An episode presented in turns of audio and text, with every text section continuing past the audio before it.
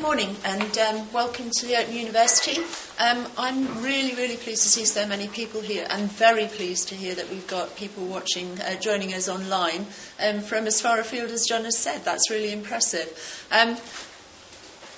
My role is director of the Centre for Inclusion and Collaborative Partnerships. Um, this is a fairly new unit, which is a, a merger of a Centre for Widening Participation with OU Validation Services. So I like to see us as the as the unit which provides access routes into higher education in all their shapes and forms.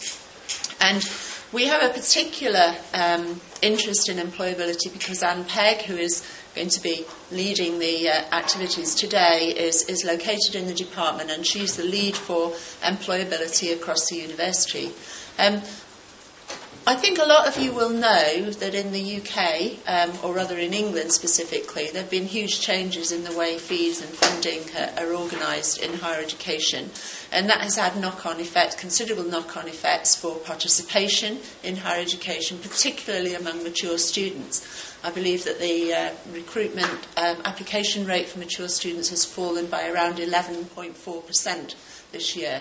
So there's um, there's some big disadvantages, if you like, for, for us as an institution which wants to support um, mature students and, and part time learners. Um, and it's those students that I think um, also have um, particular needs and um, support needs and um, development needs in terms of employability. Um, I don't know how many of you are familiar with the social um, mobility report, not the one that Milburn has just produced, but the one about social mobility in the professions, um, where he talked about um, the very limited opportunities for mature students, and particularly for mature students from disadvantaged backgrounds. And he was, um, I think, in his last report, which was earlier this year, he was expressing his disappointment for the very, very small distance that we've been able to travel in terms of um, enhancing opportunities for mature learners in employment in employability terms. So I think it's really, really critical, particularly in the light of his latest report on social mobility, um, that we address the um, employability issue head on and really get to grips and do more work than has been done already.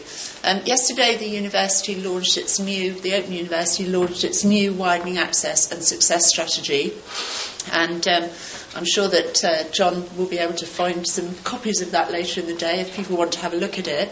Um, but please have a look at it online.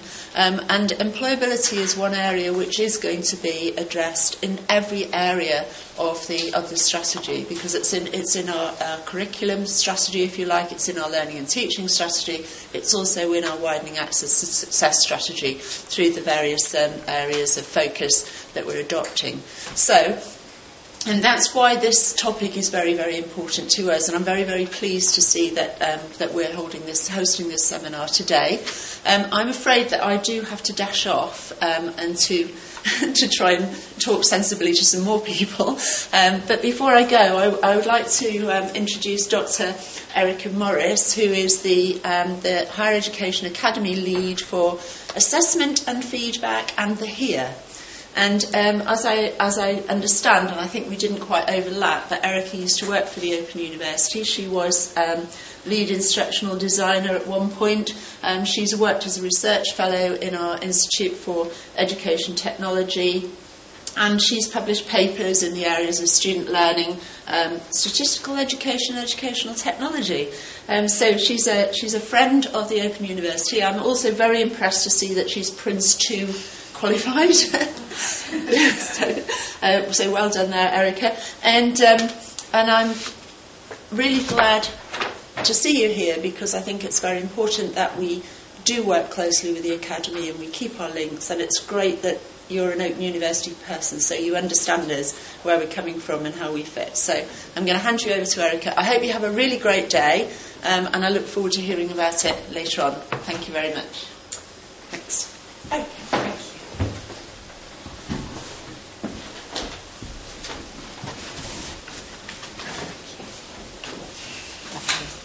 Very much. Can everyone hear me okay? Yeah? Okay. Um, yeah, my name's Erica Morris. I'm an academic lead for the Higher Education Academy. Um, assessment and feedback and, and the HEAR are my area, areas, the Higher Education Achievement Report. Last academic year, I also um, led on employability. We also now have a new um, academic lead for employability called Maureen Tibby, which is worth letting you know about.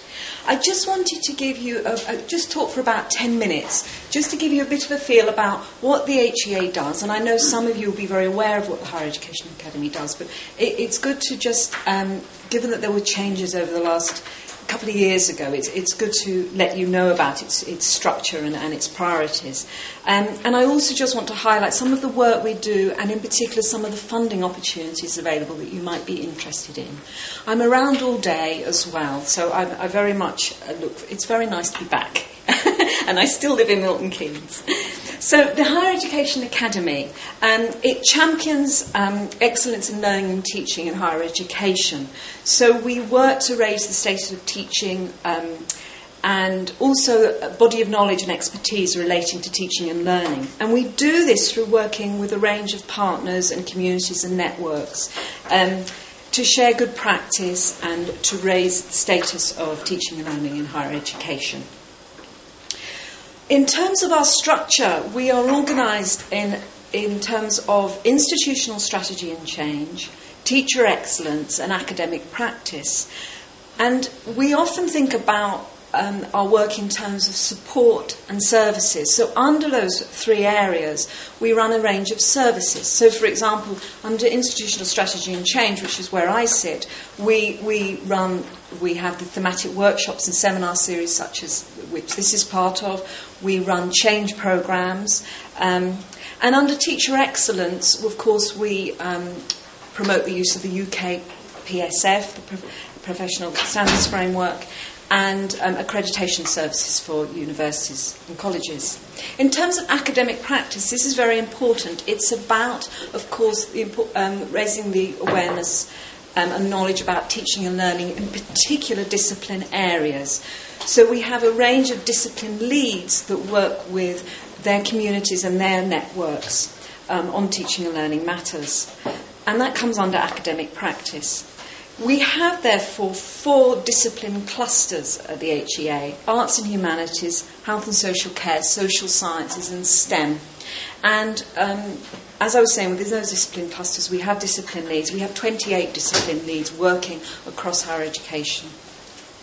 Importantly, as well, as well as supporting disciplines in teaching and learning, we also have a number of thematic priorities which are very important to giving a pattern to our work and an, emph- an emphasis in particular areas. So, prior, um, one of our thematic areas is assessment and feedback, another one is, is graduate employability, and we also have internationalisation and flexible learning. And these are very important as well in that they help us focus um, funding opportunities um, and the work that we do, which I'll say a little bit more about. So, one of our services, as I was saying, is the workshop and seminar series, the thematic workshop and seminar series. And this academic year, we're focusing on three areas employability, hence we're here today, flexible learning, and also internationalisation. And um, they're important, of course, because they're about promoting research and evidence that is informed departmental, often at the subject lev- level, but also institutional policy and practice. And the HEA funds these seminars, but of course they're, they're, hosted by the institution and it gives them opportunities to share their work with a range of people across um, higher education community. We also run a range of discipline focused seminars um, across the academic year, and if you want further information, do go to the website about those. In terms of um, the theme of employability, the HEA's work has been um, is particularly important, of course, particularly with regard to the current climate at the moment, and we have a range of aims, but importantly, we we work to enhance institutions' employability strategies um, and particularly work on graduate employability not only at the um, discipline level but across, across disciplines as well. And it's also worth mentioning that we develop resources and run events that relate to developing practitioners' practice. And I would like to highlight, of course, the publication Pedagogy for Employability, which rolls off my tongue now. Pedagogy is always a funny word. And, and that's available on our website, and Anne Pegg and colleagues produced that working with the Higher Education Academy. We also, last academic year, um, promoted a range of teaching development grants, uh, which I'll say a little bit more about. And um, we have a number running in the area of employability. Um, so if you, there's more information on those particular projects on our website. On the topic of teaching development grants, it's important that these are about supporting innovation in teaching and learning. Um, and we fund the, the Teaching Development Grants scheme has three schemes as such, or three levels. Individual projects, um, which are often uh, led by a, a, lecturer in the field, departmental projects, which often relate to subject area working at the discipline level, and also collaborative schemes, which are projects um, often with faculties working with each other across an institution, or indeed different institutions working together. Um, it's very important in thinking about these grants and when applications are put through to these grants that they need to build on existing practice and existing work, but also demonstrate innovation in particular areas. Because what's important, particularly from our perspective, of course, is that the impact of those projects is felt beyond the, the institution that runs, that runs the project, and that's, of course, very important. Now, this academic year, the themes for the teaching development grants are assessment of feedback and flexible learning, but there is also an open theme as well. And we have the collaborative call for that teaching development grant scheme opens in January and closes in February. So you're interested in applying for funds. Um, collaborative schemes usually projects of up to about 60,000. Oh, I've never done that before. okay, yeah. Just, for, uh, just it's worth knowing about some other funding opportunities that you might be interested in.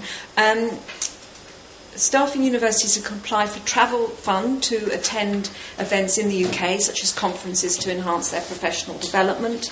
Um, and there's details of that under our funding section of the website. We also have an international scholarship scheme for um, individuals to go abroad and visit um, a university abroad uh, to, to, again, enhance their professional development. And we also support and fund around five PhD um, studentships in higher education as well.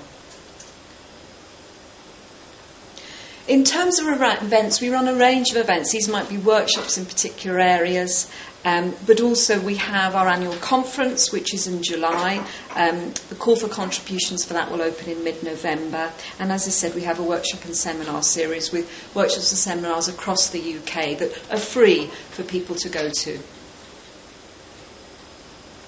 Okay, so you're, if you're interested in following up, like I said, I'm around today, um, but our website's um, got a lot of details about events and resources and funding. There is a mailing list you can sign up to on the website to my academy so you can receive updates. And of course, if you have specific queries related to employability, we have employability mailbox. So do feel you can drop us a line. Okay, so I'd like to hand over um, to Anne to introduce the seminar. Thanks very much, Erica. I'm sure people would like to talk to you about money later on. um, right, welcome everybody. I think we're going to kick off the day with Martha, who's kindly travelled down from Scotland because being the OU, we're across a number of nations and we're able to really usefully look at some of the work that's going on in other nations that's a little bit different to perhaps, perhaps the English um, scenario that we've got. So Martha's going to talk to us about the internships project in Scotland. Thank you, Martha. And um, I think that she's going to talk for about 20 minutes and then there'll be time for questions. But Martha's um, let me know that she's very happy for you, if you have a burning question or something that you think might just escape from you, for you to ask her a question as she goes. And John is going to capture questions from anybody who is online in order that he'll, he'll just give us away uh, in the 20 minute slot if there's a question from somebody online who wants to email in. Thank you, Martha. Okay, thanks. Yeah. I'm Martha so I'm from the Open University in Scotland, where I'm the, one of the learning and teaching coordinators. For the last couple of years, I've also been uh, one of the directors of Third Sector Internship Scotland, which is uh, a programme which runs across all Scottish universities. It's open to all, all university students in Scotland, uh, offering paid internships uh, in charities, voluntary organisations, social enterprises um, across the country.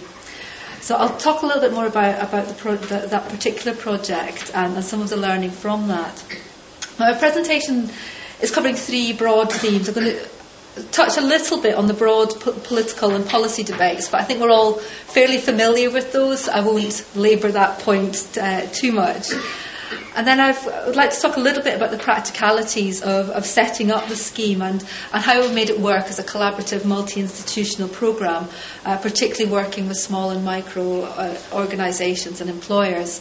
Um, and you might want to pick up some of the practical stuff around that later on, but I'll touch on the broad outline of that. And then I want to focus particularly on what we're learning about the, the spectrum of employability needs of the students that, that, we're, that are coming to us and focusing specifically on, on mature students. But yeah, as Anne says, do interrupt if there's anything that you'd like clarification about or if you want to just pick up on any points as, as we go through. So yes, the starting points around those popular political and pedagogic debates will be familiar to, to many of you, all of you, I would hope.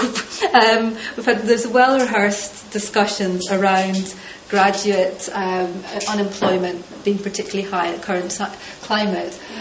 And that often gets conflated with youth unemployment. And I think there is a need to disaggregate and, and to, to think a little bit more critically about what we mean by uh, when we talk about graduate unemployment and youth unemployment. And those, those debates do tend to get conflated. And I think there's perhaps a need to, to disaggregate that to some extent. We're also seeing, be familiar with the reports that work placements and internships are often key to employment and employability. Um, in a positive way, for example, through the Wilson report, but also in negative ways, and will be the, the raft of headlines that there's been over in recent years about um, internships be, and work placement opportunities uh, being given to tennis club chums and, and even being auctioned off um, to the highest bidder, um, and, and, issues around fairness and access, uh, fairness of access to opportunities that come from that.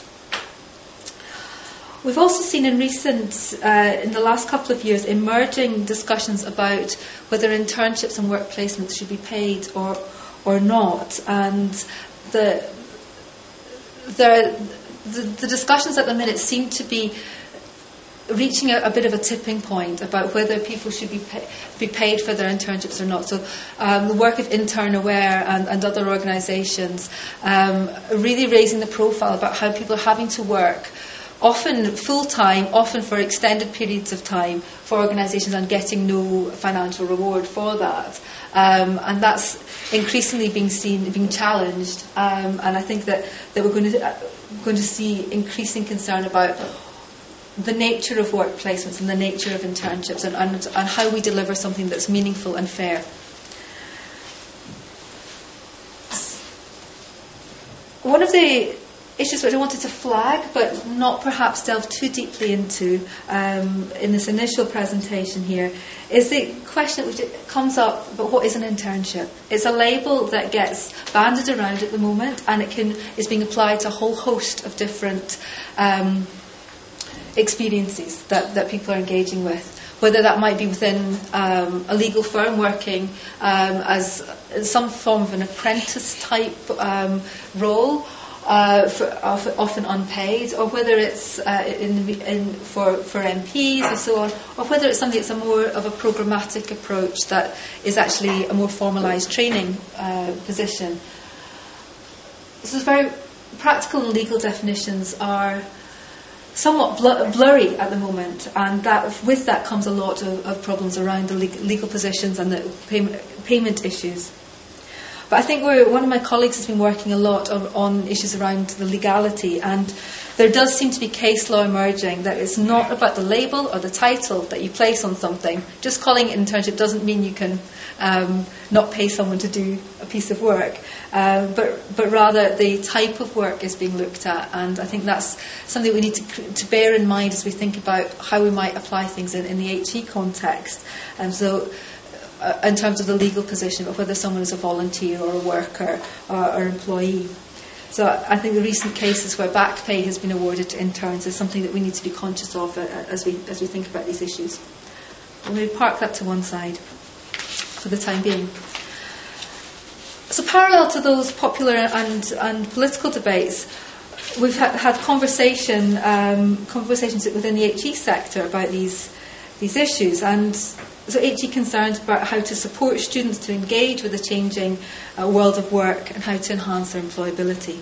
So, of course, these, these debates will be familiar to you about enhancing graduate attributes, about employability uh, development, skills development, skills utilisation, and so on. The emergence of skills awards um, and greater focus on work related and work based learning uh, emerging across the sectors across the UK in slightly different guises. But throughout all of this, there's a real sense that a degree is not enough. We need to be thinking about what else we can, we can provide for our students around that. More specifically, we're seeing a greater focus on internships and placements with the Wilson Report in England, of course, um, and the aspiration that undergraduates um, should be given the opportunity, all undergraduates should be given the opportunity to engage in university approved internships. Um, and in Scotland, we've had a, a programme over the last uh, four to five years around learning to work. And the second tranche of that, Learning to Work 2, imaginatively named, uh, was focused particularly on work placements um, and looked at a raft of ways in which we could develop internships and work placements through the higher through university um, engagement with employers. But within this, we have to think about what constitutes a meaningful internship or work placement experience. Is it something they want to embed and study? Um, is it something that is separate from study and has an application process? Or is it something that we match students um, to, to particular posts? Does it matter if it's volunteering? What does, what does the work experience of volunteering offer? Or do we want to be thinking about paid placements? and what's the content of the work that people are doing. I think we need to unpack a little bit more about what we're expecting students to do and what constitutes something that is meaningful to them uh, in their particular study and work context. And within that, we need to really begin to disentangle the spectrum of employability needs. It's not that one is better than another, but what is meaningful at a particular point in any, stud- any given student's uh, career or study trajectory. And we'll begin to unpack that a little bit further as we uh, go, move on to look at the third sector programme. So that was a bit of a whirlwind through the through the, the debates, but I, I guess they're, they're, very familiar to, to most of you. What I wanted to focus on now was a particular case study from the third sector internships programme this emerged from conversations that we'd been having uh, um, um, across the employability coordinators network in Scotland um, about the resource implications of placements and, and so on, and how it just was so individual institutions were finding it so difficult to develop placement programs and the, the, the resource in, in, actually setting those up and engaging with employers, engaging with students, and coming up with something that was of any scale. You could do it on a, on a, a small, small basis, but to do it on any scale was very resource intensive. And in parallel, we're having conversations with colleagues from Scottish Council for Voluntary Organisations, and their interest was in promoting the third sector as a career destination of choice for, for students and graduates. And so the two things came together and uh, to, to develop this programme. Um, as I say, it's a collaboration between Scottish universities and the third sector. Um, so it's run by the Open University in Scotland, Queen Margaret University, and Scottish Council for Voluntary Organisations as the core group. Um, we've got a steering group which uh, covers a far larger number of universities in Scotland University of Aberdeen, Dundee, University of the West of Scotland, Stirling University, um, and Glasgow Caledonian University. So we have, uh, and the programme is open to students at every university in Scotland. Uh, whatever level they're at, whether that's their, their undergraduate or postgraduate, anyone can apply. To date, we've advertised 163. We started the program started um, in 2011, where our first internships were advertised. And to date, we've had 163 internships advertised. We've had applications, 3,600 applications for those 163 posts. And we've conducted interviews with 600, over 600 um, students and we've given individual feedback to all, all of those 600 candidates. 90% of the organisations we work with are small and uh, medium enterprises, and 50, over 50% of those are micro organisations with less than 10 staff. And so there's particular issues about engaging those types of employers which we might want to pick up and explore um, as we go, go forward. There's three strands to the work that, that we do. Um, the third sector engagement strategy uh, strand is focus on how do we even work with, to begin to work with third sector organisations. Um, to encourage them and give them the confidence to want to host a student. I think there's an assumption that um, you just go out and you can put you can place students with employers. We're working very, making sure we've got a strong employer engagement strand to make sure that employers are confident enough to take on a student and able to, to give them to give and, and they have the, capacity to give the student a meaningful experience as well as making sure they get the piece of work done that they really wanted to get done. So we, ha, we realised quite early on that we had to offer a comprehensive support package for employers as well as for students. On the higher education side, we're consciously trying to ensure that these are these opportunities are open on a fair basis. We have an open recruitment process, application form and interviews. Um, consciously trying to make sure they're located across the country so people have opportunities uh, wherever they might be located at, at university or living. And making sure we have links across the sector with career services and with um, academic staff across across Scottish universities to make sure that the message is getting out and the support networks are as strong as they can be. We've also got a strong strand around learning and research in this. Um, what we have access to with this is 3,500 application forms to really begin to see how our students across the sector are presenting themselves to employers. When you go to a careers in, a mock interview whatever it's at a career service, it's just that it's a mock interview. But we have the opportunity with this through this project to look at how, in a real world context, students are actually presenting themselves and how they're articulating their skills and experience to to employers, and we get to see them in an interview. And so I think we've got a richness and a depth of data which I think is quite valuable and something that we want to make sure we capitalise on and share the learning from that as widely as we can. So, quick overview. Um, the placements that we offer are part time and full time. So the batch that we've just advertised, we've just closed a batch of uh, 40 odd jobs just shut last week.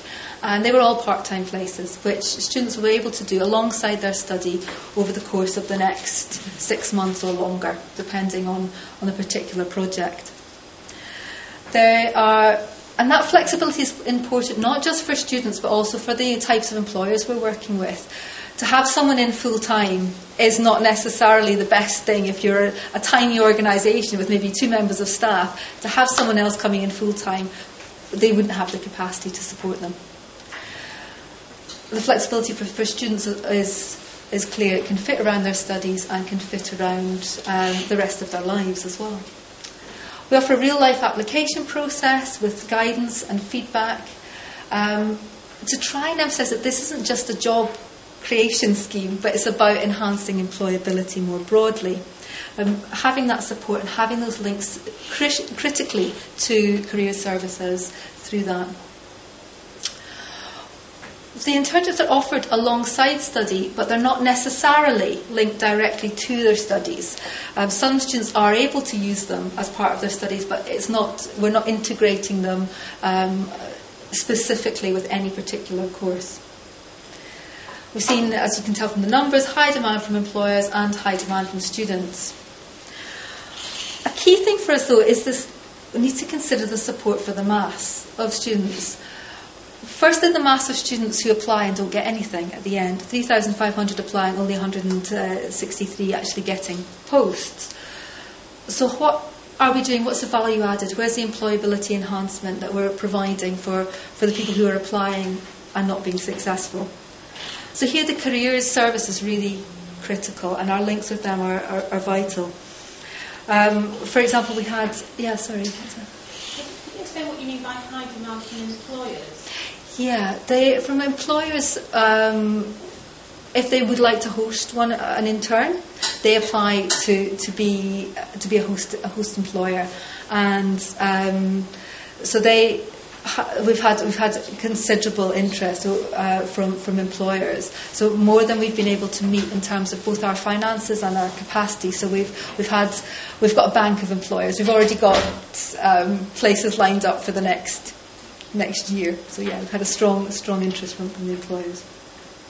I think because they get a piece of work done that they wouldn't otherwise be able to to deliver is, is a particular pull factor for them the so yeah, in terms of considering the support for the mass, we're making it that we, we see quite a lot of repeat applicants, and I think that with them in particular, we're able to build to build on the feedback we've provided them previously, but also to link them up with their careers advisors.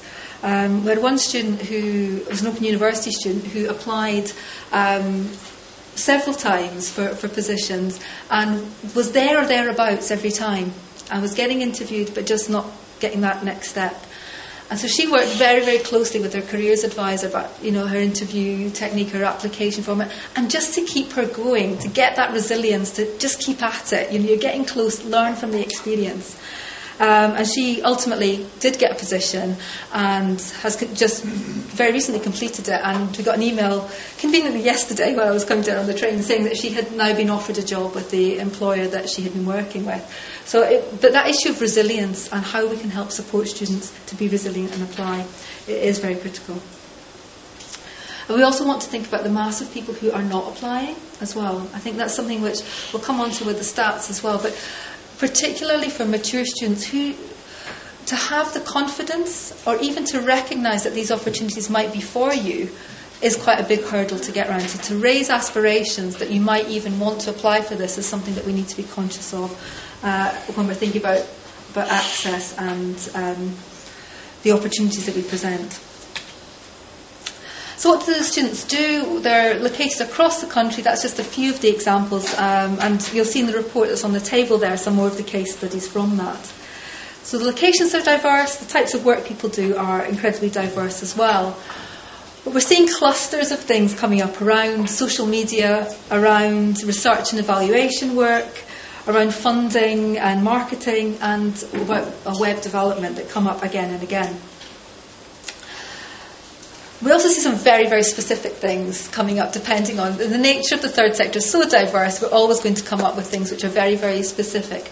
And these actually, to, and this is really quite interesting in terms of the applications that we get for different posts. So we've, we've seen some really interesting work around archiving uh, for the Workers' Education Association, for the Waterways Trust, archiving some of their artefacts, um, video production, food technology, um, and even one canny organisation who decided to use their intern to develop their own internship scheme. So that was a, a useful use of their resources. The impact um, ha- has been, we're in the middle of the project, so uh, in terms of um, ultimate impact, we're kind of it's ongoing monitoring of it. But we're seeing third sector organisations completing projects otherwise they just wouldn't have been able to do. They talk a lot about having fresh ideas and new skills. occasionally in the rhetoric it gets equated with fresh skills from young students coming through, but uh, and that's something we, are very conscious of that the rhetoric of, of, fresh often being equated with youth. Um, we're seeing internships as being quite distinct from volunteering, both from the employer side and from the student side.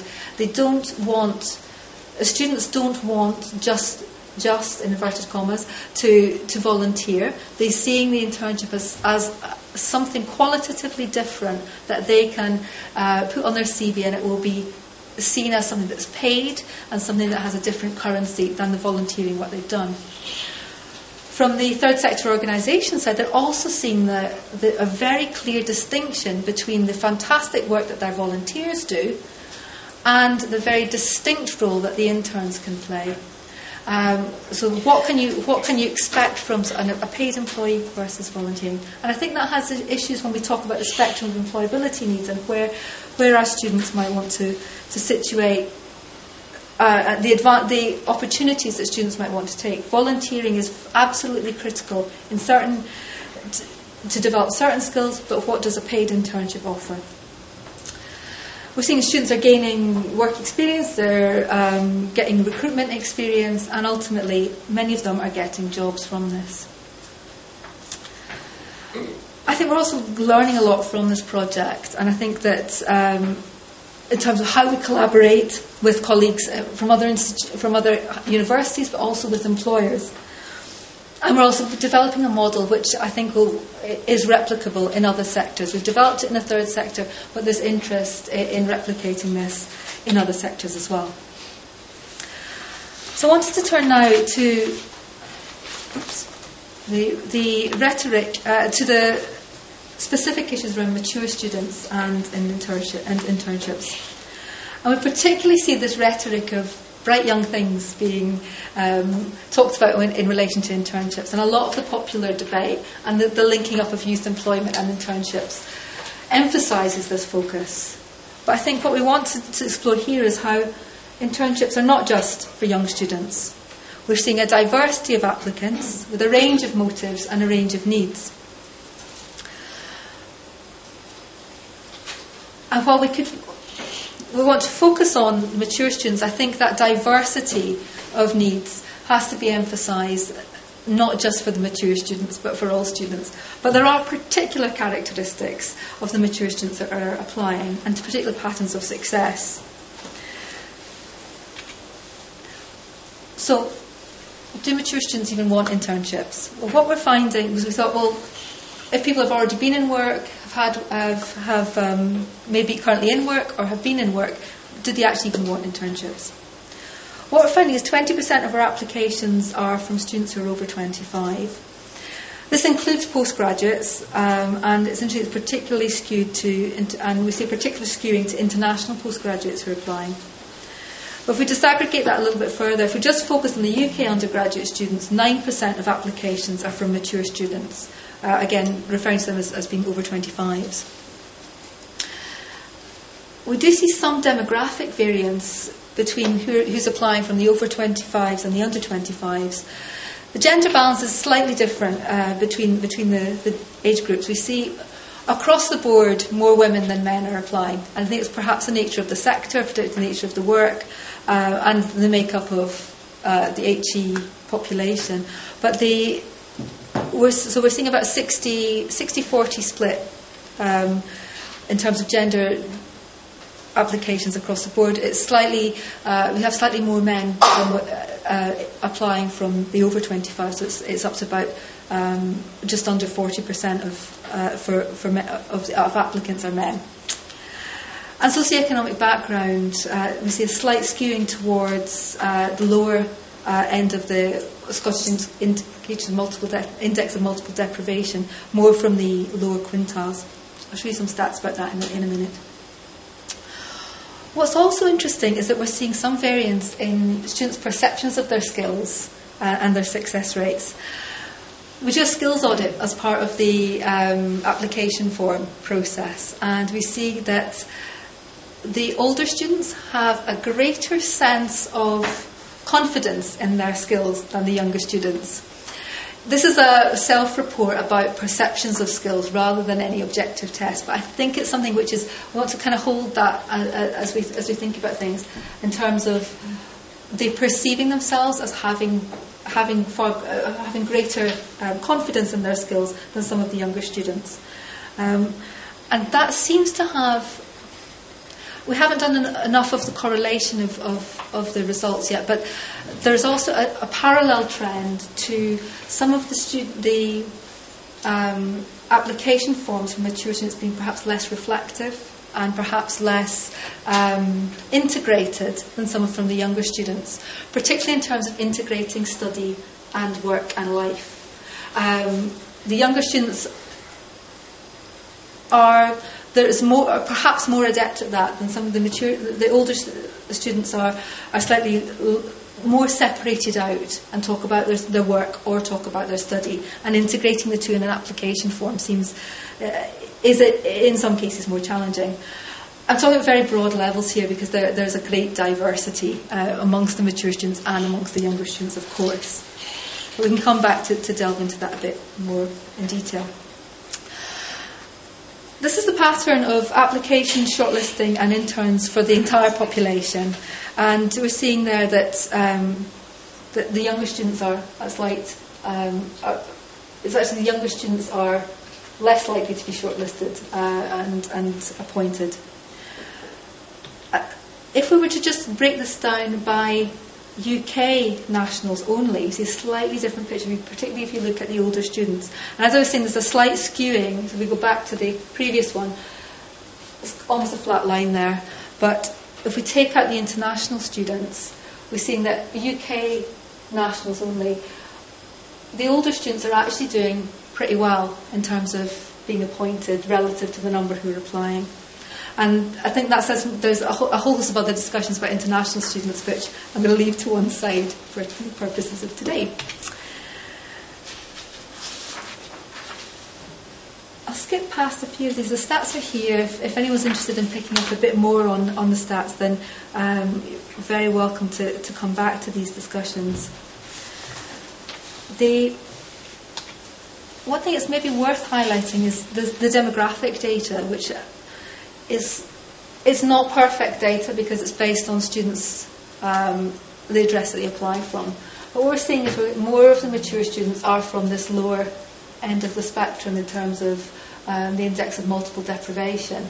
Um, and I think the story behind this, I think, is, is, perhaps more interesting than the stats itself. What we're seeing, this idea of see, this is particularly we're finding students from the west of Scotland um, fit into that category. And what we're seeing is an incredibly active career service, particularly around the University of West of Scotland, so particularly active career service in terms of raising students' aspirations to even apply for things. And so they do a fantastic job in, in encouraging people to apply. So we think some of that pattern might be down to active, active encouragement to, to apply for, for, um, for positions. So why do students want internships? Well, mature students want internships. Very similar patterns to all students, really. They want paid work, as distinct from, yeah, from, from other forms of work. They're interested in career change um, towards a graduate career as opposed to um, towards a graduate career as opposed to the work that they might currently be doing. Uh, so one, one of our one of our interns had been previously working in ASDA, and he continued work. He was and he was studying at the same time, and so he was using this internship to help him move, and his study at the same time to help him move towards the career that he actually wanted to be to be doing. Uh, so we're seeing as towards a graduate a shift in direction. Maybe working in the civil service, and want to work in the third sector. This is helping. Uh, they're, they're, hoping that this will give them that sense of um, moving on and students returning to the labour market after a break, and particularly the rhetoric confidence, experience, gaining the networks, and gaining the skills.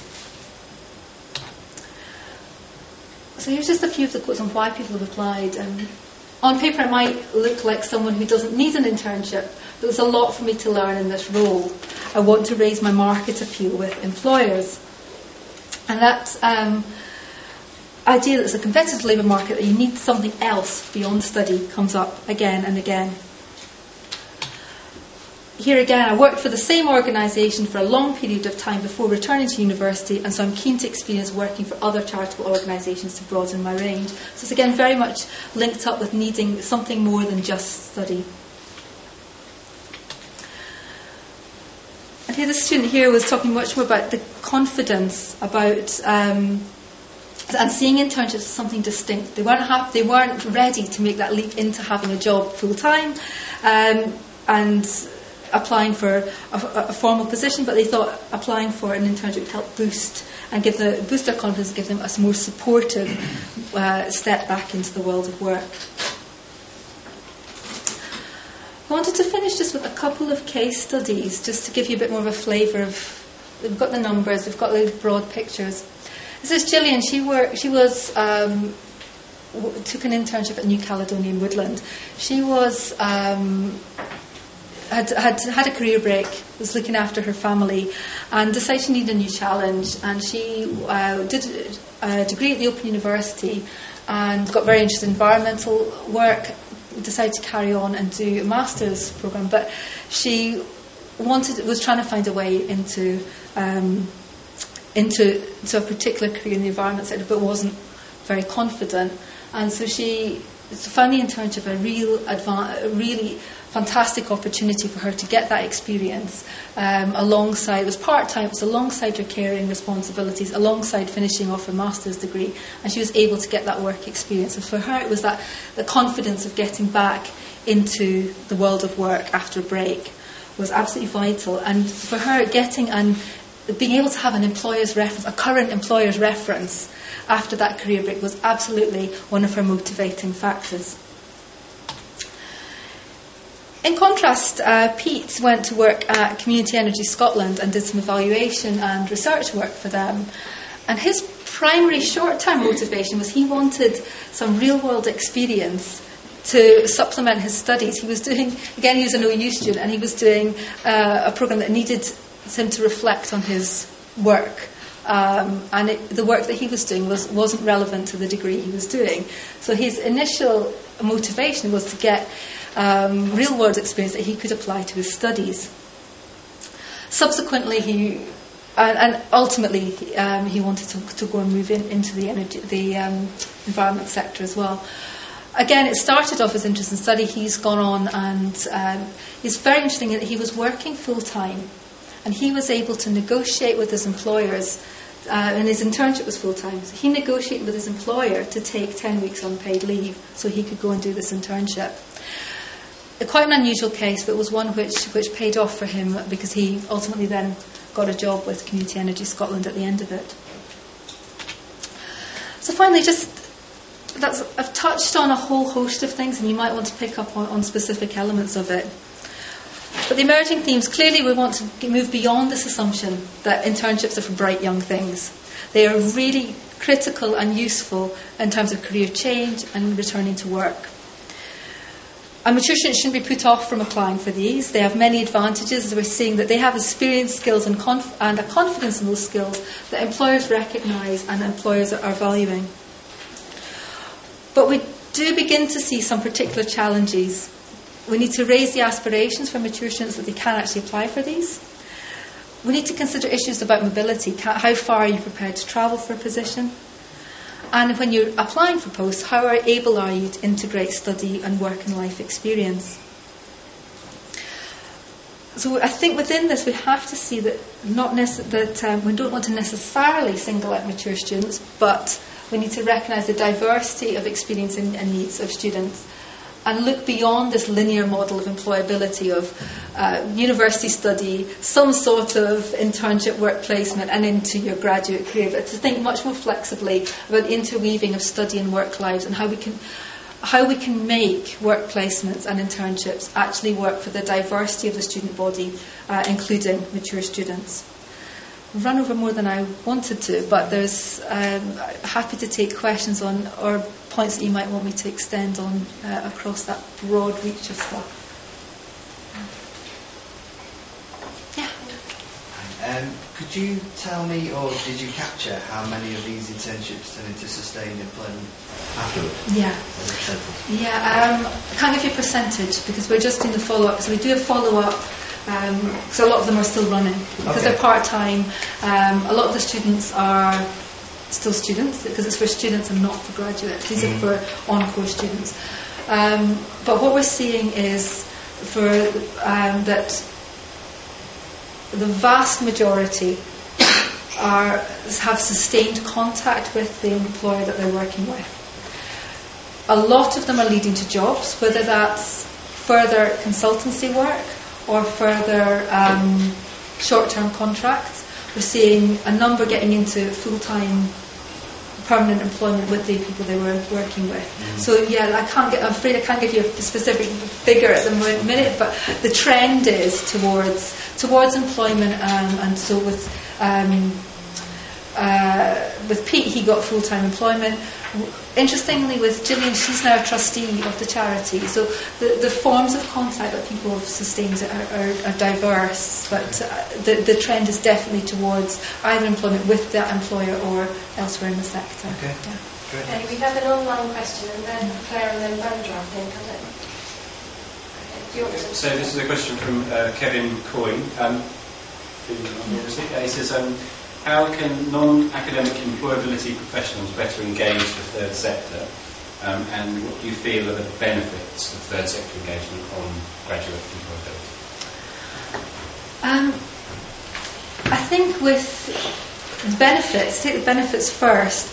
I think the third sector is incredibly diverse, and I think in terms of um, offering opportunities that would engage the interests and um, enthusiasm of a diverse range of students. The third sector is, uh, is a fantastic sector to be working with because it's, it's very dynamic and very diverse. So the and I think also the nature of the sector, and particularly the fact that we're, talking about a very small organisations, the impact that you can have is dramatic.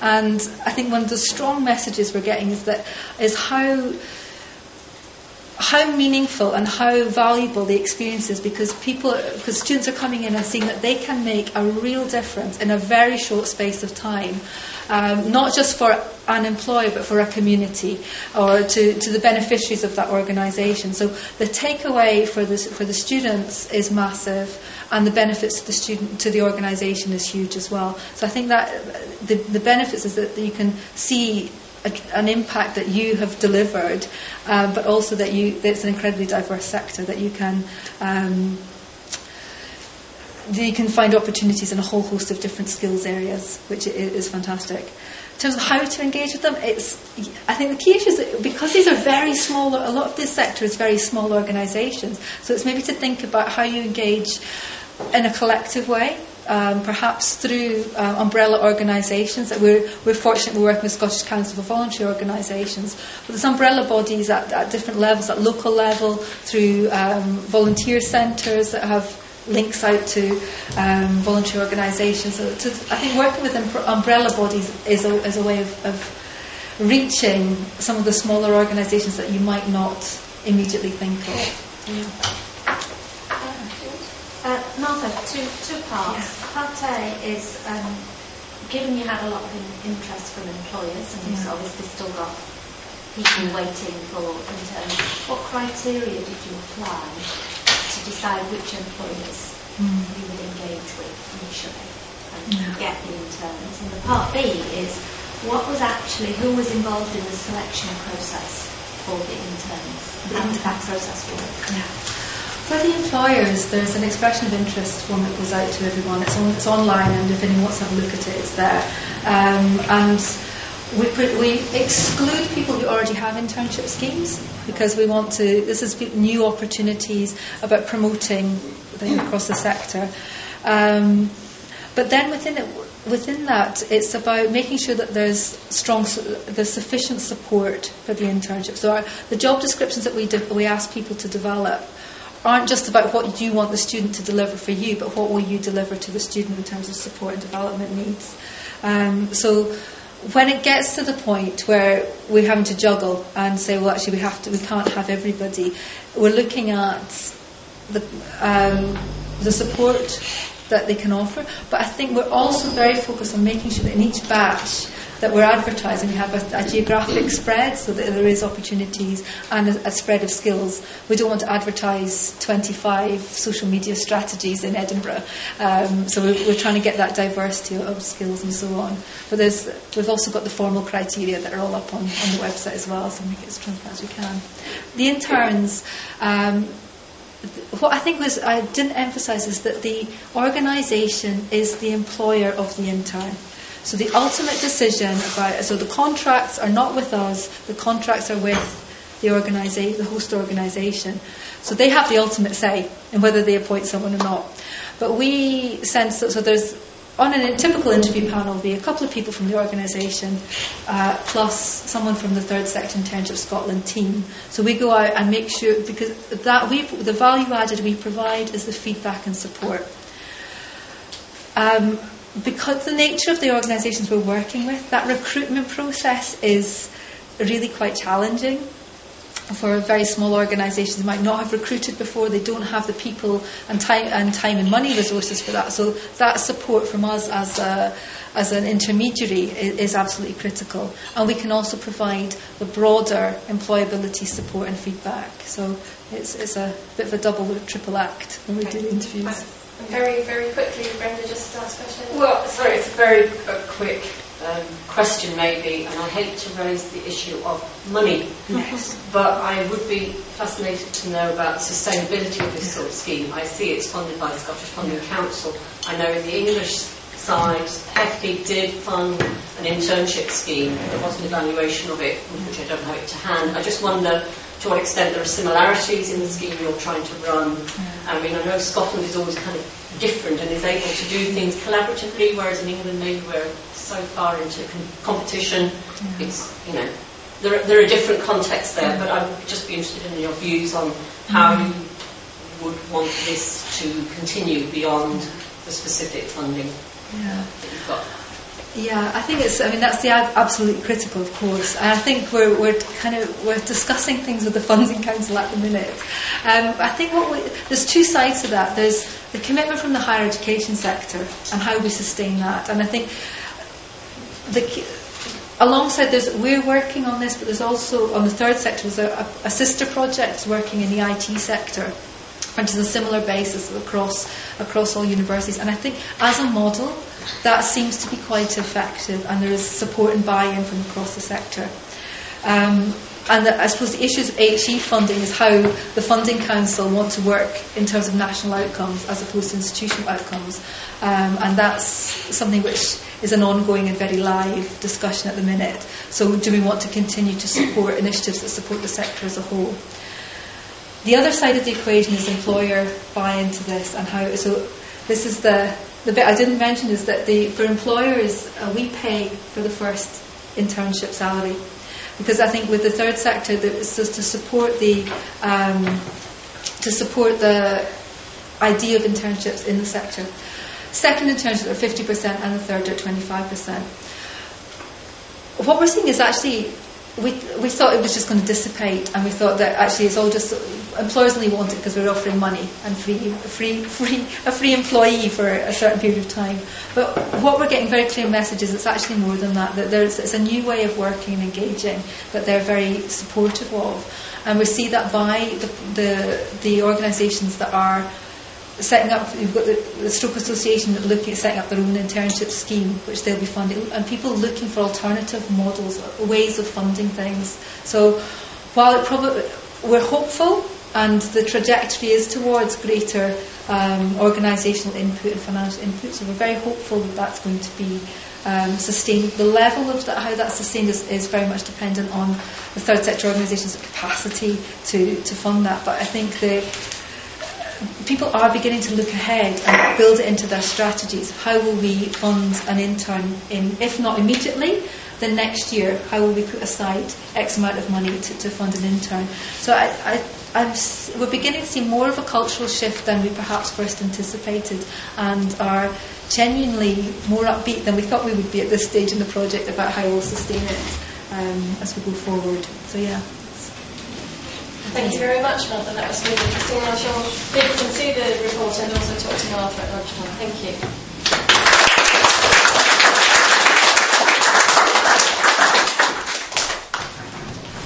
Okay, you may want to just shuffle around a bit while we're changing.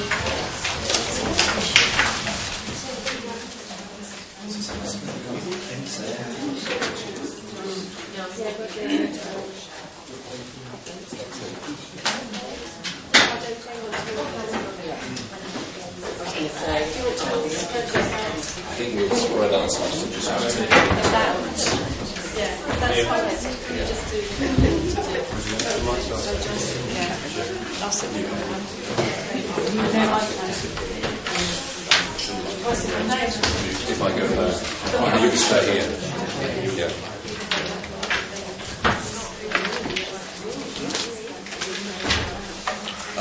which is the button that I press to move it? It's John only knows about Left and right or up and down to s- so The right is to move on to the next one. Yeah.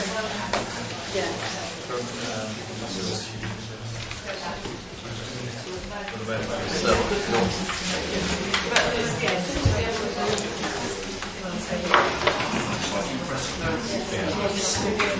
Yeah, it's set up.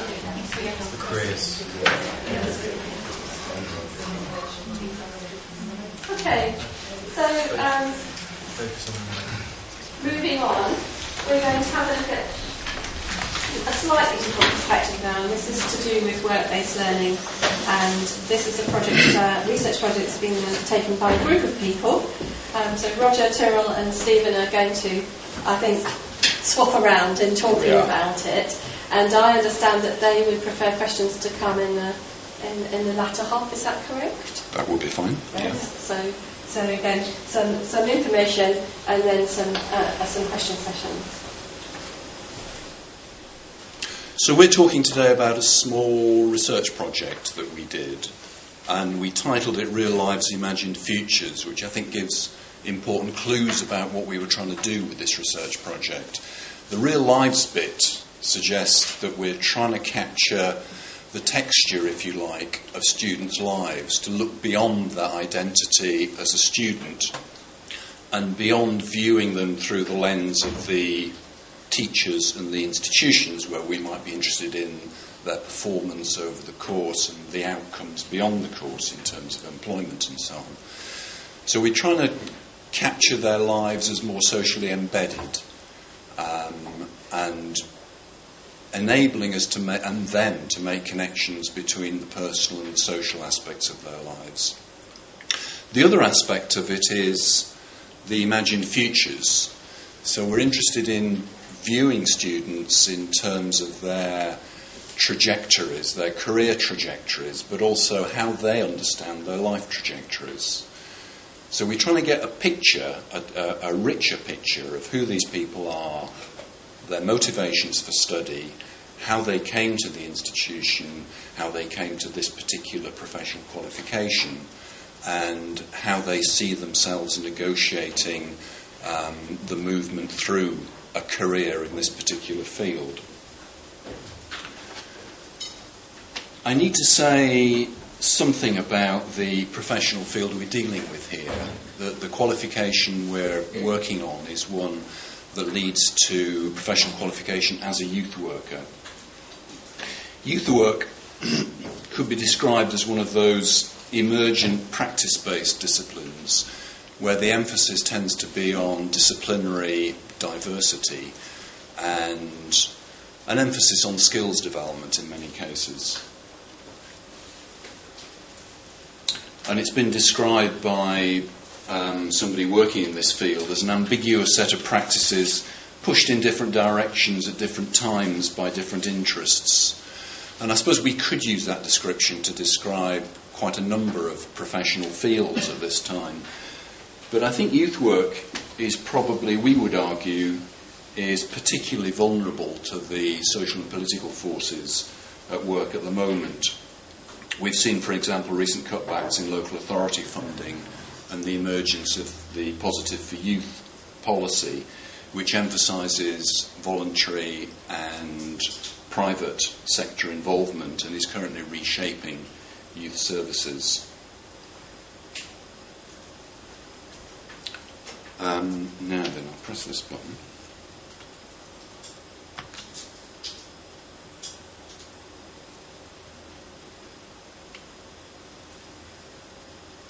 Ah,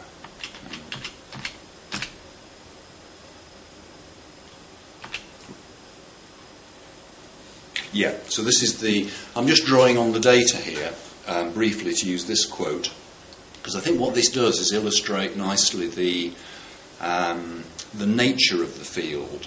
So we're talking here about a field where the boundaries between the roles that people are adopting are quite fragile and porous. So we have people who are working across professional areas and often themselves they're making moves so they might at one, time be a connections worker and the next they're working as um, a careers advisor with young people.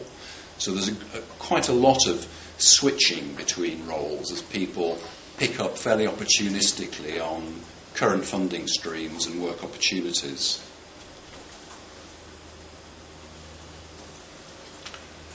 I think it's important to draw attention to this, the nature of this field, because it does affect the kind of expectations that our students have of how they're going to obtain and maintain employment into the future. So when we come to look at the data um, from the interviews, I think we'll see how they're responding to the professional field that they're embedded in. So, looking at the research we've done, Ah, no, first of all, we're going to look at the nature of this professional qualification. So, this is providing flexible routes to qualification. What we mean by that is students can step off at the Cert HE level or the foundation degree um, to get a qualification. Youth work has only been um, a degree level qualification since 2010. So they can the, the full qualification would be to stay on to honours level, and the, valida- the qualification is validated across the UK and in the Republic of Ireland. Students are already engaged in employment. That's a, a requirement of the qualification. So they're students, but they're also workers. The work based learning, the nature of the work based learning, that we're trying to deliver is one that allows our students to make connections between their experience of practice and the ideas, uh, the theories, the concepts that we're bringing to them through the course materials. The nature of the audience 47% of students beginning study without A levels, um, I think is significant. And students are coming from a wide range of contexts. That's again relates to the nature of this field so, whilst we're referring to youth work, because that's the title of our qualification, there's a wide range of professional roles within that. So, some of the people working with young people would, wouldn't refer to themselves as youth workers. And sometimes when they use that term, it's used fairly loosely as a sort of umbrella term. So, just looking now at the kind of research that we've done.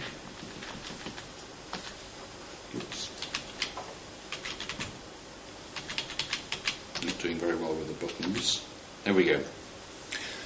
So, small scale research using qualitative interviews, as I was saying earlier, trying to get at the texture of students' lives to understand in their own voices what studying with the university feels like and how it fits in with the rest of their lives. To help us do this, we've used a broadly biographical approach within the interviews, encouraging people to look backwards and forwards in their lives and trying to get a sense of that trajectory of their lives and their careers. Okay, so what we're going to do now is look at the data, and Stephen's going to take a perspective where he's using a single case study to get that sense of one individual's learning trajectory as they engage with the course. And then Tyrell's going to look across the data and pick out some of the themes that have emerged from it. And then I'm going to do a little summary at the end, and then I hope we'll have time for some questions and discussions beyond that. Stephen.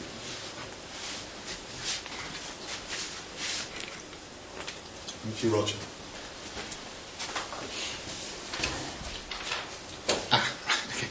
So the methodology applied in this research um, related, as Roger said, to a small-scale qualitative investigation with a focus on students from low, low socio-economic backgrounds. So that needs to be taken into account in relation to the kinds of stories we were eliciting. I think it's fair to say that a significant number of entrants into programs like ours do come from um, what we might call non-traditional HE backgrounds, and therefore um, the opportunity to dig deeper into their um, personal biographies in terms of their histories of participation in education is quite revealing in terms of thinking forward about employability and where we might draw some insight about where employ- employability emerges from. Um, and I hope to reveal some of that in the exploration of a particular case study in a moment, but also looking, as Tyrell will, in the more general, looking at the data more generally. We engaged in semi-structured interviews with 15 students, mostly face-to-face, but some with telephone um, interviews, exploring their past experiences, um, their pre-histories, if you like, of engagement with higher education or within our pro- or with our program in particular, and their current and recent experiences of study and work and their future aspirations. Interestingly, the, the small team of researchers, it seems rather large for a small um, scale investigation such as this. There were six researchers involved. But what was good about that was we were all related to this particular program in some sense, and each of us um, conducted one or more interviews. So it meant that we had some degree of intimate involvement in not just generating the data, but in terms of analysing the data. And that's been an interesting experience in and of itself as we negotiate amongst ourselves our different um, interpretive frameworks, if you like. And I think that builds in some degree of validity to some of the conclusions, but I guess when we present our data to a group of people like yourselves today, you're going to apply your own interpretive frameworks to what to what we give, and we'd be really interested to hear feedback either in the session afterwards or any time during the day. One of the things that we found in um, potentially rewarding about engaging in what we might broadly term biographical approach to researching these students' lives and then a subsequent analysis of the narratives that they were presenting, was it provided us an opportunity to de- dig deep, maybe deeper than we usually get an opportunity to do in our day-to-day contact with students. And we have to remember that this is in context of the Open University, and this is a context of central academics interviewing st- students from a distance, and we wouldn't have the kind of involvement in their day-to-day lives as might be the case in other institutions. So, as a way into the data, we'd like to start with an analysis, or an exploration at least, of one case study that we've chosen to focus on. And that case study relates to a participant who we'll call Samantha. We've anonymised all data because some of the insights that we draw are from very personal accounts of experience. And in offering that anonymity, we were able to elicit quite significant critical instance in students' lives, particularly from their um, prehistories, that have shaped their um, aspirations and their, their sense of themselves. Samantha's story is going to come in three parts, and I can tell you it was a job to reduce it to three parts. Um, Roger said I couldn't have an hour and a half to read the whole um, interview transcript out to you, but that, that would have given the, the fuller story. And it's, the, the, the advantage of this approach is it gives very, very rich data. The disadvantage is that you've got to extract something from that and make some sense of it. And I hope it speaks to you in light of um, conversations about employability if our original research wasn't directly concerned with employability, whereas it was much more in, concerned with issues around widening participation. So, Samantha's story, her history of participation in education. Samantha left school at 16, having achieved grades D in her GS, GCSEs. These were the highest grades that, she, that she'd achieved. And she, she revealed in the interview um, that she didn't really try at school. It was just school, it wasn't interesting to me. I didn't really have an idea about what I wanted to do.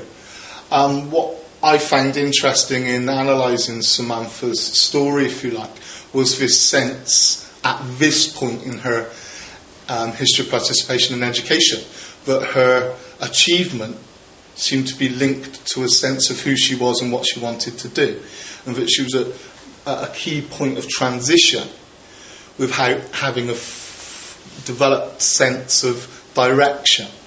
And I think what was revealed within Samantha's interview was as um, events happened in her life that challenged her sense of herself and who she was and um, her sense of purpose, um, a sense of what she might become became available to her, which in turn shifted her attitude towards education and her attitude towards career possibilities, choices, options, so on and so forth.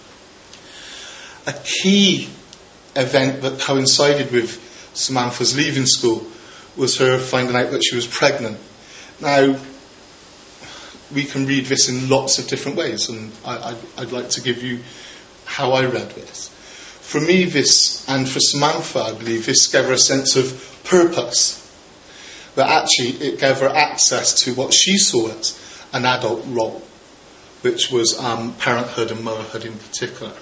However, it also came with dawning realization, and she was happy about that. She was, she was ecstatic, in fact. But it also came with dawning realization how am I going to look after this child? How am I going to um, meet its needs? So on and so forth. Um, she, she, claimed at 16 you don't really think about these things. She was very happy at the news, but it, it started to challenge um, her achievement thus far in education and, and, in relation to how she perceived her own employability. Um, I should say this um, pregnancy didn't come to term, so therefore um, Samantha's opportunity to realise her ambition to become a mother, which is a key key ambition in this story, was was um, forestalled for some time. At a later point, she she, she does become pregnant, and um, she, she, she she becomes a mother to two children, and that's that's a significant event in her um, the development of her identity, and in terms of her learning trajectories. But as we can see, I think it's fair to say that Samantha would not appear as a, tra- if we analysed her story at this point, as a traditional entrant into higher education, given her um, academic profile and, and other life experiences. As we move on, um, um, the, the, fuller case study of Samantha is available for you. There's photocopies of it should, should, should you wish to have a look at it. As we move on through Samantha's story, as we moved on analysing her, her, res, um, her responses, the question of learning trajectories and vocational identity came up. Um, it's interesting that Samantha was working within um, an amusement arcade after leaving school, and um, she was made um, with family. She got that job through the fact that her mother worked.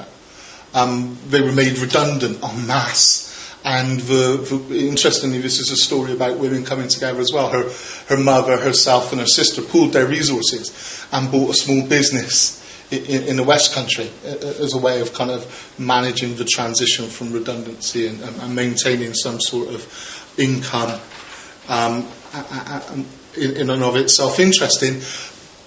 But after a short period of time of engaging in that, Samantha came came to start to realise that this, this looked like a dead end. This was not what she um, wanted for herself, and returned to the idea of engaging in a career maybe with children.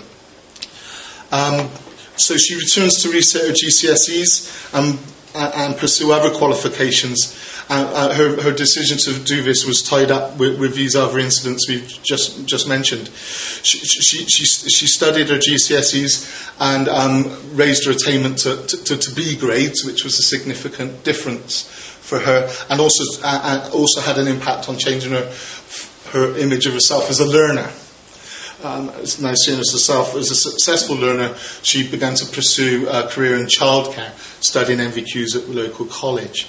Interestingly, I, I think this is an indication of an emerging vocational identity um, for for Samantha, which ties in with her own personal ambitions about parenthood.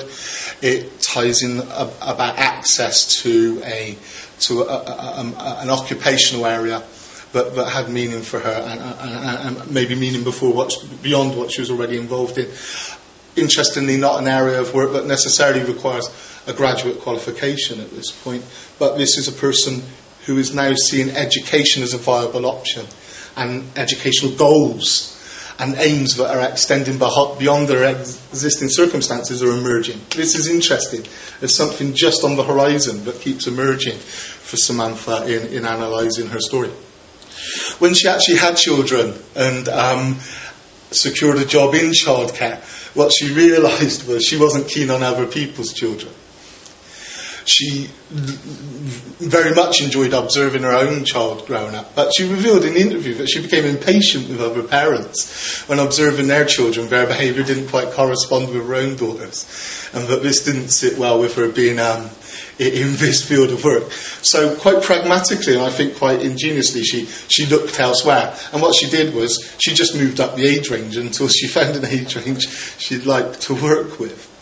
Um, and, and, that age range co- corresponded with the field of work that we're involved with, which, which being youth work, offered not only the opportunity to engage in work that she could fit around her life, but it also opened up a career path, as Roger mentioned earlier on.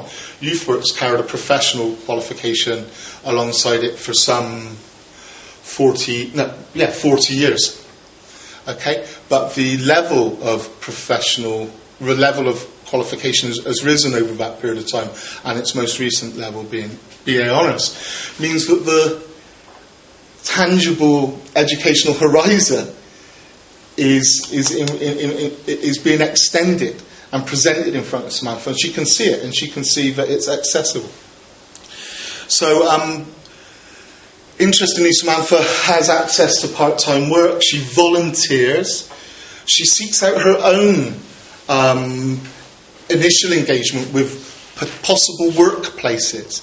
She becomes involved with Scouts as a Scout leader. She works with the local authority in a part time capacity as an advice and guidance worker. And then sees these things as, a, as stepping stones towards building a career and building a, a building a, a professional identity, which leads to her applying for a course with the Open University, the Working with Young People course. At the point of interview, Samantha her, was on her final module of her foundation degree, which at that point would confer professional qualification in youth work. And I can say that she's now succeeded and secured that. So this is a story of twists and turns, non-standard trajectories, um, critical life incidents playing a significant role in shaping this person's um, trajectory. I'd like to just, I'm not going to imbue this with too much more analysis, but it was interesting that when Sam was, Samantha, sorry, becoming very familiar, when Samantha was invited to reflect back on her experience, the way that she told it looking back was that she's always thought I can do anything. And that's what I tell everybody I meet, that they can do anything they want, you know. So it wasn't really a conscious decision, oh, I could do that, I could go to university. It was just, actually, that's the course that I need to do to be what I want to be. And it happened to be university rather than college. So that's just what it was. And I had to do the access course to get in. What's interesting for me, at least, in Samantha's story, but it's not unique by, by any sense, and, and Tyrell will take us through the, the more general responses, is that there's depending on where you access the story, I'd ask you to ask yourselves does this look like a viable HE student in the current environment? So when you look at a student with a set of GCS, a clutch of GCSEs which have got D next to them, at what point do we think, do you know what? That possibility is still open to you. Or do we say, actually, other routes for you? How do we respond to these people? as we come across them. That's just a, a, a thought, something to think about. But I've titled this bit Resilience and Reflexivity because I think, given the nature of the conversations today around employability, it seems to me that the opportunity to drill into students' experiences and understand where success has been demonstrated in non traditional um, engagement with higher education, if you like, it reveals something. And I think two of the things that have been revealed within the student stories that we've engaged in is the incredible degree of resilience that they've demonstrated, irrespective of what life's thrown at them. It's also about their, opportu- uh, their ability to take up opportunities. And we've used terms like they're entrepreneurial, they're able to move quickly, they're able to kind of um, adapt their, their identities to, to ever changing environments. But that sounds a little bit, sometimes that, that, that can be read quite negatively, as if they're simply opportunistic. But actually, what we see in a lot of these stories is a series of considered reflections, very pragmatic choices, and a, a sense of step by step working towards the next horizon. I think it's interesting that Samantha has obtained her foundation degree, and it would be lovely to, at some point, to follow these 15 students up maybe in three years' time to revisit the, the what next aspect. I'm going to hand over to Tyrell at this point, who's going to um, expand and, and, and draw upon the wider data.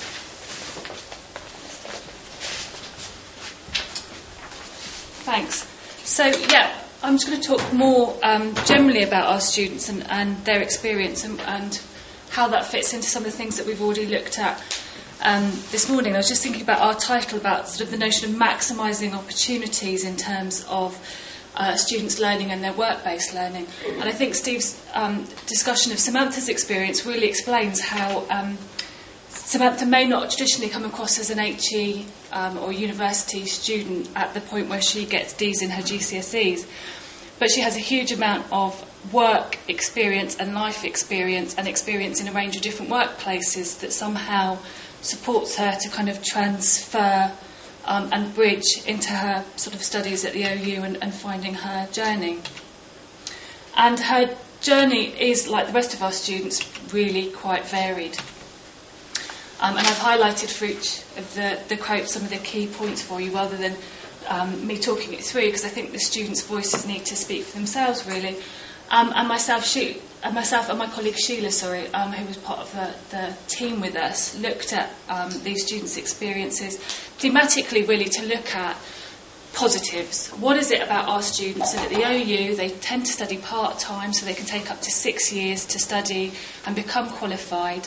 Given that, um, as Roger was explaining, that the challenges in youth work, how you know, how do they tra- traverse this sort of um, process that, that they go through with us? And what is it about you know our study and about their experiences that make them um, able to continue and succeed? Um, and some of our students have studied at HE level before, but not very many. Um, some of those uh, studied at HE level unsuccessfully, so didn't complete. Uh, very few um, have formal uh, qualifications, as um, Roger showed us with the data. Um, and many of our students that we spoke to talked about these um, fragile identities as learners, and Lee's a real example of that. And I think, um, you know, Martha talked about some of the challenges that, that mature students face going back into um, uh, internships, going back into the workplace. Our students are kind of trying to manage that with work-based learning being a core part of their studies. They might have done um, had quite a successful experience going through their first module, which is more work related, so it's it's more theoretical their second module, which I'm the uh, module chair for, they then have to go out into the workplace. And so that dynamic as an option, depending on sort of what you're thinking about or what you provide for your students, adds another real dimension for our students to um, to challenge them. And, and, for some of them, that is exactly what they're looking for. For others, um, it becomes a real challenge. A number of our students spoke about um, the fact that HE wasn't for people like them, and I think Beth and Bob are really good examples of that. You know, so working class, pe- class people don't do degrees. Boys from my background either go to the factory or the forces. And um, from my own experience, uh, I am a qualified youth worker and have come in to teach um, youth workers now. But I remember very much when I was going and doing, uh, we did placement learning when I studied.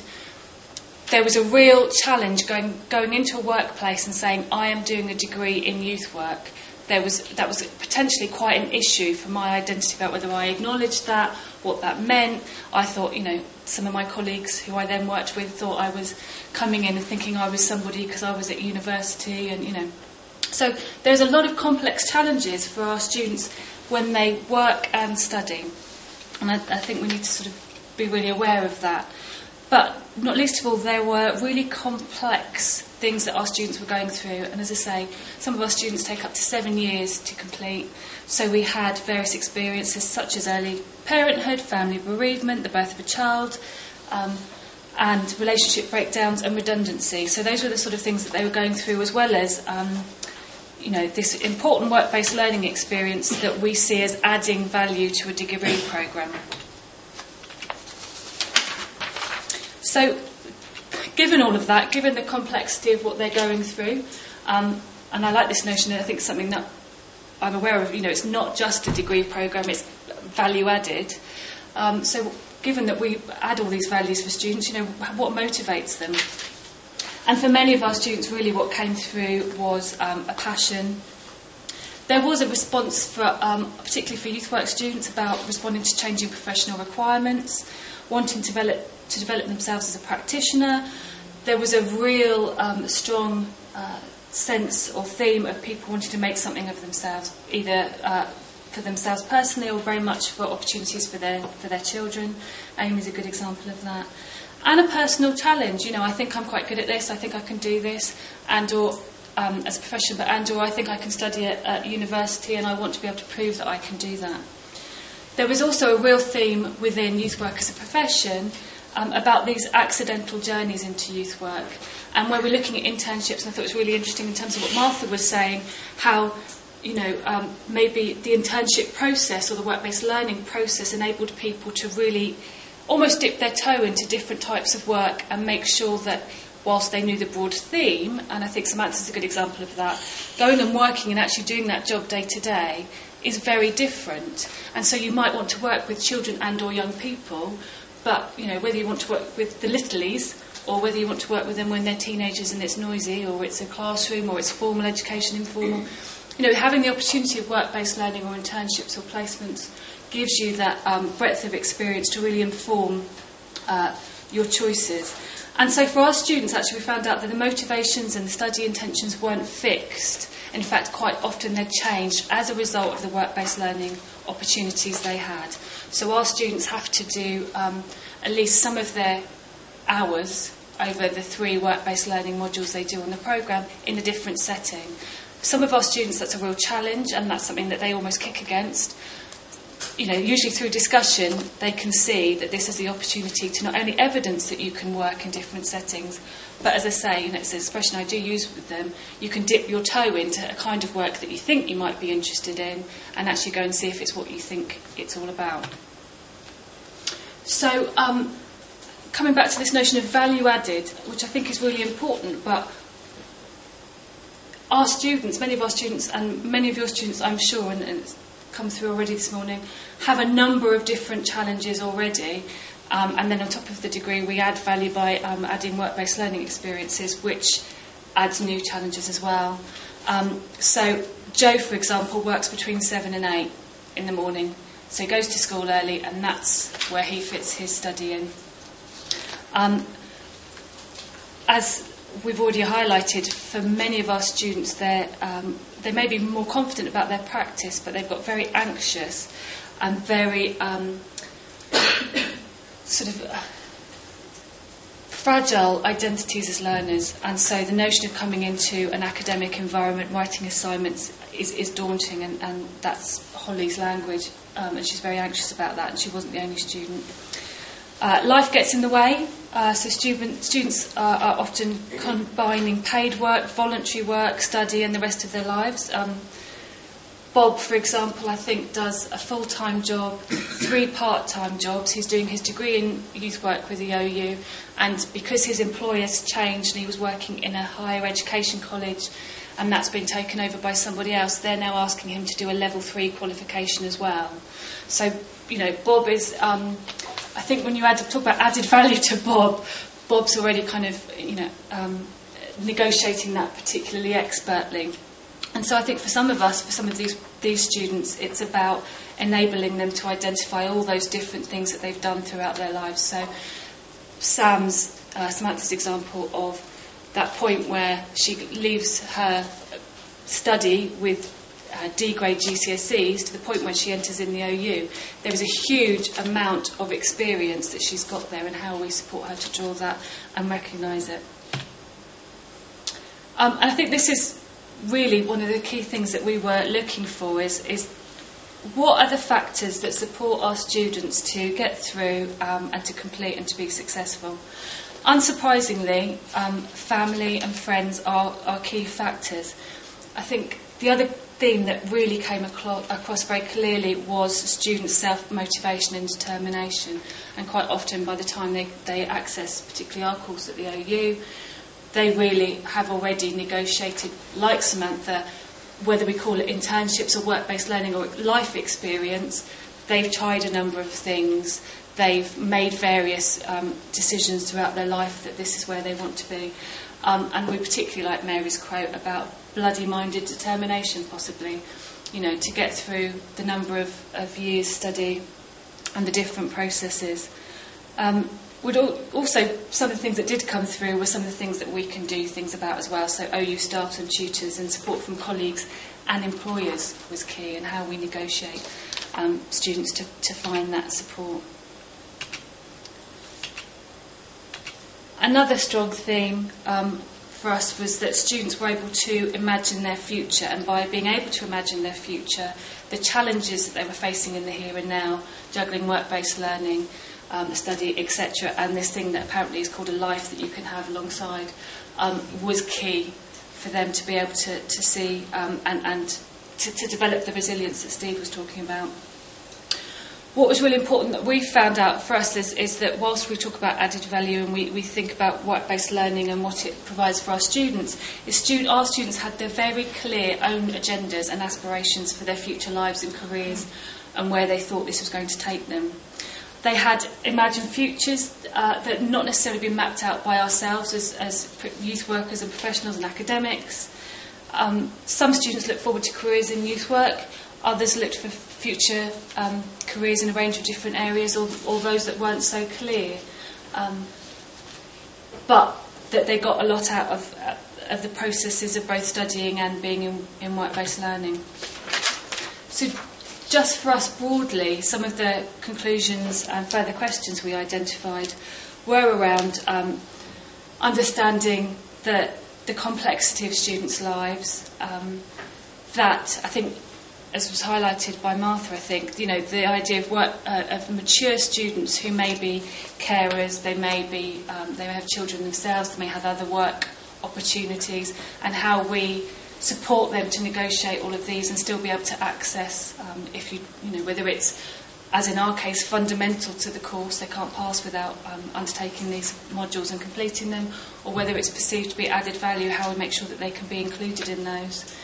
That we, um, as part of that, have an understanding of students as, with their multiple identities. For our students, they might be very fragile learners, and taking that learning out of the classroom, whether that's the traditional classroom or distance learning and into a workplace can be challenging. That the work based learning or um, internship processes are there to support students in that non linear way as well, so that students can change their identities or, or change their trajectories depending on um, where life leads them or where their study may want to take them. And for us, and Stephen highlighted this, we're central academics, so we're based in Milton Keynes and we interview students from across um, the nations. It's really important for us to keep in touch with who our students are, what's going on for them, and be able to support them um, effectively and appropriately, and, and to continually think about how to bridge that gap between the skills that the sector may think that they need, the students' aspirations, um, and, and professional requirements as well. So that's that bit, and I shall hand back over to Roger. Do you want to take questions? Um, yes, I don't know quite how we manage that between us. But what I'd just like to do before then is pick out three themes which seem to me to be particularly relevant to this meeting um, that comes out of our data. One is how we think about student careers, and there's been a long standing model of individual rational decision making attached to career decisions which has never been very satisfactory, and it, it fails to take account of the wider social, economic, political landscape in which people are making their individual decisions. So it seems to me what we see in our data is career decision making as an interaction between those individual trajectories that we saw our students on and that wider social and economic and political landscape that they're operating within. And that fits much better within people like Phil Hodkinson's careership theory. And what we're seeing there is the, the non-linearity of those careers, as Stephen and Tyrell have pointed to, and the kind of stop-start sideways movements that are involved in what we might refer to as career progression. And what we're seeing in terms of the characteristics of our students there is a, is a, a kind of shape shifting or um, flexibility or entrepreneurialism, which is allowing them to make these moves according to the circumstances they find themselves in.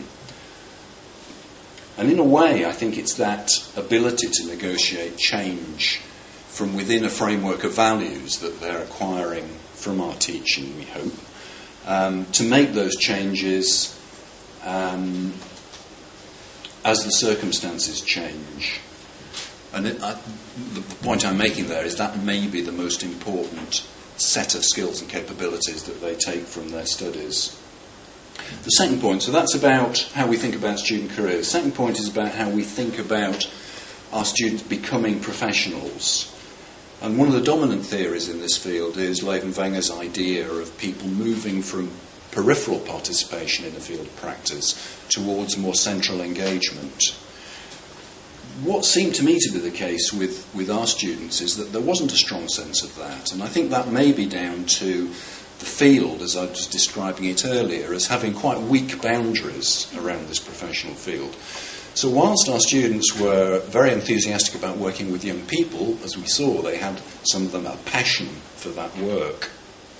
They didn't really recognise their own identities within the idea of becoming a youth worker and being a member of that community. And I think to some extent that's to do with their appreciation that they would need in pursuing their careers to be very fleet footed and, and, mobile and flexible in moving between the multiplicity of roles that are available to them within work with young people, the wider field. As funding streams change and as, as um, political and educational priorities change. So they were they had more of a chameleon quality about it, it seems to me. The third point is the way we think about our teaching, and Tyrell's already drawn attention to this. If you're, if you're designing work based learning courses, you need to be able to make it real for students out there. You need to be clear who you're addressing and the context that you're talking about. If you can't do that, you're going to lose them. You're going to lose their interest. They're going to see that this isn't relevant to their situation. And there is a tension here between the established literature, which maybe gives a slightly idealised picture of what this field is about, the regulatory frameworks which are keen to establish and police boundaries around this field of practice, and the lived reality of our students who are operating in a, a very fast changing and mobile field.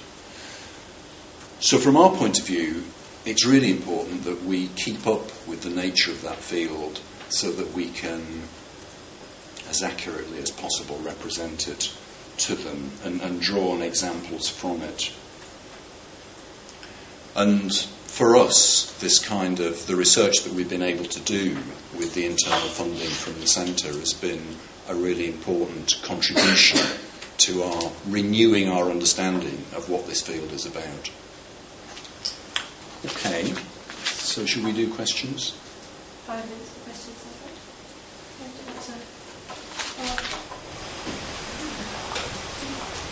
Go ahead. Um, I it's really fascinating the, the, the content of all that. I'm going to ask a very specific question around um, the workplaces are part of the programme. So, given all this complexity of people's lives, firstly, how do we fit in the placements around it? I mean, and secondly, if confidence to take up the place is a issue, what preparation do they get as part of as, as part of that that process? Can I respond to Do you need to come over here? No, I doubt it. Okay. um, I, I think it's in the terminology, and this is really important. Work-based learning means a lot of things to a lot of different people, and it's not a uniform thing. You interestingly used the term placement. These students are bring. This is a continuation of the development of their um, learning. So many students are bringing the working context with them, so they can nominate um, the, the, the, the workplace, workplace setting to meet the requirements of the programme, which is considerably diff- different from an administrative perspective to placement. It does become difficult, and this is the difficult bit, where they have to engage in a, a piece of alternative practice. And that becomes an increasing challenge for students who maybe don't have access to a broader range of opportunities. And that's where our work um, within the central team and in association with the associate lecturers and the field more generally, which we, have, we maintain very close relationships with, come into place so that we can advise, guide, and support students. But we wouldn't want to pretend for a moment that that isn't a, a, a critical point in, in students' engagement with our programme. It very often is. But, we're primed and ready to respond to that. But it, it place, we're not so involved in placing students. It, administratively, it makes it life a little bit easier, but on other, where, where you gain on one thing, you get a headache from, from another. And it's a different kind of model in that rather than using placements that people go out to, they're already in work, our students. Mm. so the study go, runs alongside the work that they're already doing. Oh, sorry. It's just um, the, the bit you said about um, that they're in work, but there was one quote there that where the students saying she's on benefits. So Well, when we say work, that could be voluntary work. yeah. They're not necessarily employed, but they are engaged in meaningful practice. Well, they're not necessarily in paid employment, but they're working.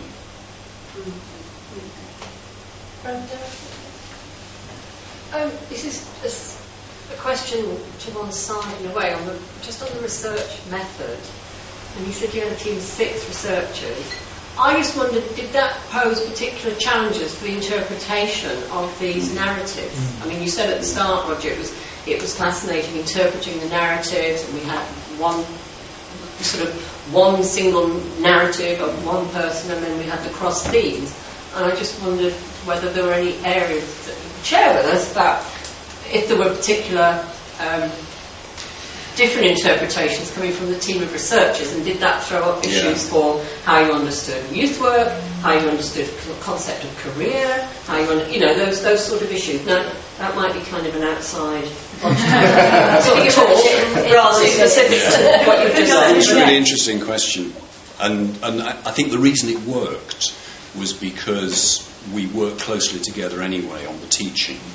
So we know a lot about each other in terms of our perspectives on youth work um, and on research. So that helps a lot. The other thing was we did the analysis by coming together and talking about it quite a lot. In the same way as we would do in a course team meeting, we had meetings that brought us together to discuss what we thought was emerging from the data, and we each came in with codings and we compared those and we discussed them. So I think it's, it's a, a, very interesting point about how you go about research and the importance if you've got multiple people in place there has to be that level of understanding and communication between them. I actually found it easier than I found in the past, where we've had um, contracted researchers who are going out and doing the interviews, and I'm looking at a transcript, because I find that quite difficult to get inside. But um, I found this way of doing it actually worked quite well. Others may not agree. No, no, I agree. Can I just. I, I think that was a real added thing. I mean, I've been with the OU, so I'm a newbie probably for the next 25 years, but for 18 months. So it's been, it was hugely supportive actually as a project to come together and having taught at another university and being a, um, a youth work, consider myself a youth work practitioner, professional myself. So there's, we haven't always agreed, but that's been really useful and interesting. challenging. I, but I think that's brought something to the analysis. that mm-hmm. are different, sometimes subtly, but sometimes mm-hmm. starkly different interpretations.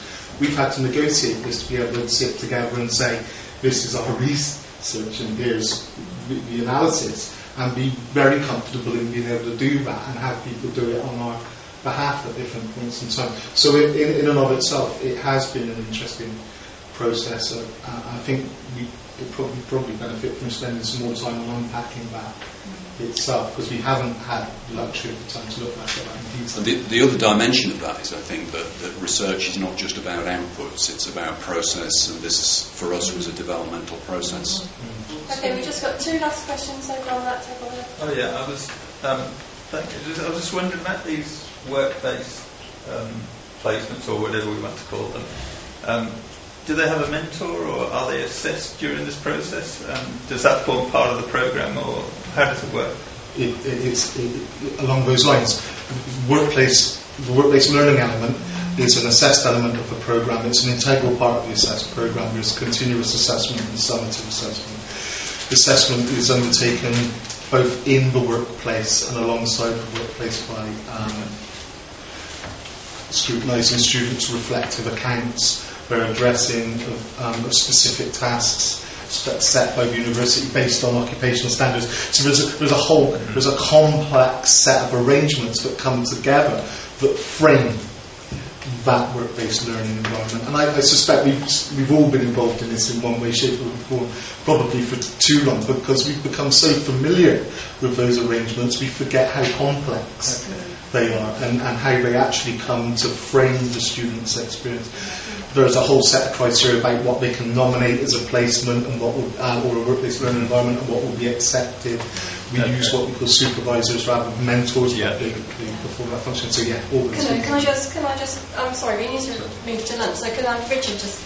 Well, I was just going to add that it, I was going to say, just because it answers two questions, actually students only do five hours face-to-face work a week. Um, so it's not like a full-time work-based learning placement either, because I think right. that is okay. Thank you. I, I just wondered, what's, were there any surprises that came out of what you, of your, of your stories? Because, you know, I'm, a, I'm a, an OU student and an AL, so I, I, as well as a full-time academic here. Was there any, have you got any messages for us at the OU and for our colleagues around the room from this? I think just to take that from my because what I delivered today comes from um, something that uh, Sheila, our colleague, and I um, presented at um, the International Youth Work and Youth Studies Conference in Glasgow in, in August around positivity. And we presented it to um, fellow youth work professionals who deliver similar type courses to almost silence at the end, which is always a little bit. And you know, I recognise our students in this. I recognise students when I was at a previous institution. Um, and they recognise their students in these stories as well. And I think for, for me, it's, it is a, about thinking about the experiences that our students bring with them and, and making sure that when we create work-based learning opportunities, whether it's embedded or internships, that we, we recognise the range of skills students have and bring and that we don't create hoops for people to jump through to evidence stuff that they could probably already evidence some other way, but that we uh, work out, you know, that we support students to find out where they are now and bring that and develop their skills. And I think that's absolutely the heart of our work-based learning that we do, that we don't expect our students to go through hoops and to do the same things yeah. that they've already done elsewhere. When everything else in their lives is going on and absolutely. changing. And, yeah. The, the, the other thing that I draw attention to, which you know already, is the, the disruption that study causes to students' lives, other aspects of their lives, and the sacrifices they make. One of the people I interviewed actually said at one point that the consequences of, of her dropping out of the course was that her family would kill her. because she obviously that made some, they've made so many sacrifices for her to be doing this. Mm. Well, thank you very much. Thank you, Roger, Tyrell, and Stephen, and. Um